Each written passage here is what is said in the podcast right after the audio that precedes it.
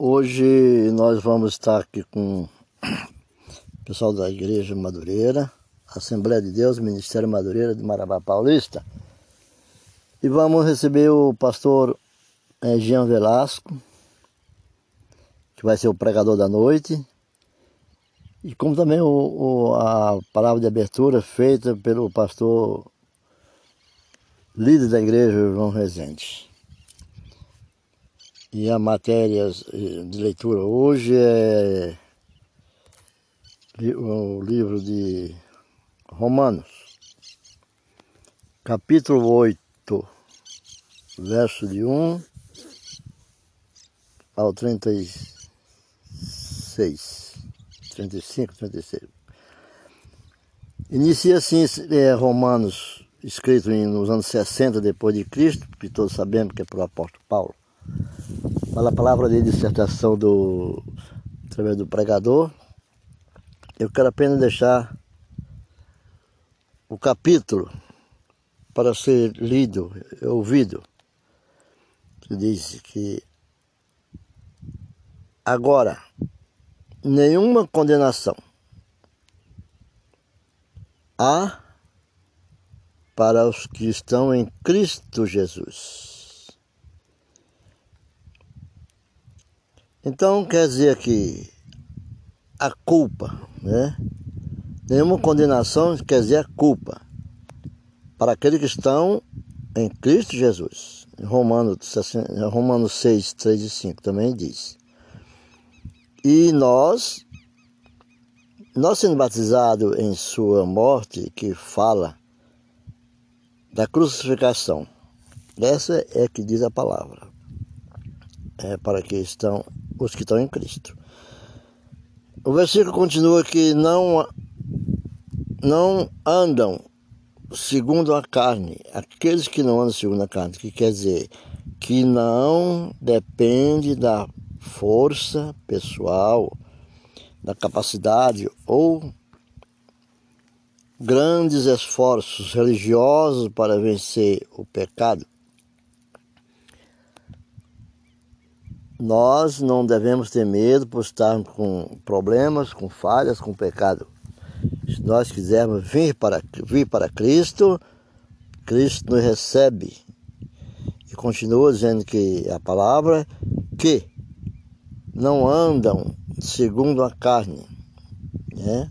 Isso quer dizer que não, que não depende da força pessoal da capacidade ou grandes esforços religiosos para vencer o pecado. Então, o pecado não é comprado por riqueza, por fortuna. Não, o pecado é comprado pela morte da cruz em Cristo Jesus. Continua ainda, mas segundo o Espírito. Isso quer dizer, o Espírito Santo trabalha exclusivamente dentro dos limites legais da obra de Cristo, a obra terminada de Cristo. E a nossa fé naquela obra terminada, que quer dizer a cruz, isso quer dizer a cruz, garante a ajuda do Espírito Santo que garante a vitória. Então, essa é a nossa vitória, o Espírito Santo. Devemos sempre buscar em oração, em paciência, ter tolerância na palavra de Deus. O segundo versículo diz: Portanto, a lei, a lei do Espírito de vida em Cristo Jesus livrou-me da lei do pecado e da morte. Esse versículo é de muita sabedoria, porque esse versículo está dizendo que o que estamos, o que estamos a ponto de dar é uma lei de Deus idealizada pelo caráter divino na eternidade passada. Pedro, 1 Pedro 1, 18 e 20. Essa lei, de fato, é a ordem prescrita de Deus para a vitória. A maneira que, está, que o Espírito Santo opera, a vida vem de Cristo, mas pelo Espírito Santo. Igualmente, qualquer momento que Paulo usa esse termo, o apóstolo Paulo, ou um desses de seus derivados, ele se refere sem falta ao que Cristo fez na cruz, o que fez que esta vida seja possível. E outorga, ele diz assim, outorga-me vitória total, né? E outorga-me vitória total.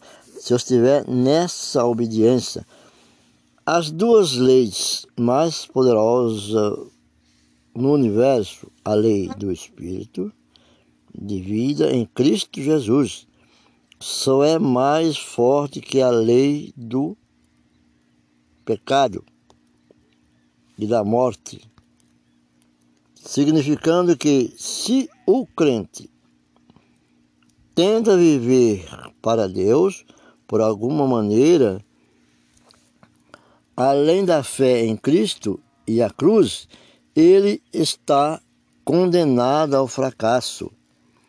Se ele quiser viver além da fé em Cristo, em Jesus, no Espírito Santo, a fé na cruz do sacrifício, ele está fadado ao, ao, ao fracasso, que não existe.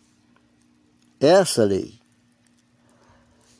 O verso 3 diz: Portanto, porquanto o que era impossível a lei fazer contra a natureza do pecado, visto que estava enferma pela carne. Deus, enviando seu filho, Jesus, né? Em semelhança da carne do pecado, pelo pecado, condenou o pecado na carne. Jesus condenou o pecado, Deus condenou o pecado na carne, mas Jesus diz, Jesus quer dizer que aquele sob, aquele sob a lei, só sua força, que é de modo deplorável, insuficiente. Então, apesar de como eles se esforçam em seu intento, eram incapazes de, de guardar a lei naquele tempo e a mesma inabilidade persiste atualmente. Toda pessoa que trata de viver para Deus por um sistema de leis está condenada ao fracasso, porque o Espírito Santo não gira, não agirá nesta esfera. Condição indefesa do homem incapaz de salvar-se e incapaz de guardar até uma lei simples e, portanto, em extrema necessidade de um Salvador. Cristo era, em realidade, humano, formou-se de aparência a carne que está caracterizada pelo pecado, entretanto livre do pecado, para espiar pelo pecado, destruir o seu pecado, o seu poder, e salvar a sua e santificar as suas vítimas. Destruiu o poder do pecado, tendo e dando o seu corpo perfeito como sacrifício. Jesus deu seu corpo perfeito como sacrifício a favor do pecado que o fez possível para que o pecado fosse derrotado, condenado e derrotado. Em nossa carne, tudo foi possível por meio da cruz de Cristo. Então fico por aqui. Aqui depois nós continua nessa palavra. Que Deus abençoe grandemente a vida daqueles que estão nos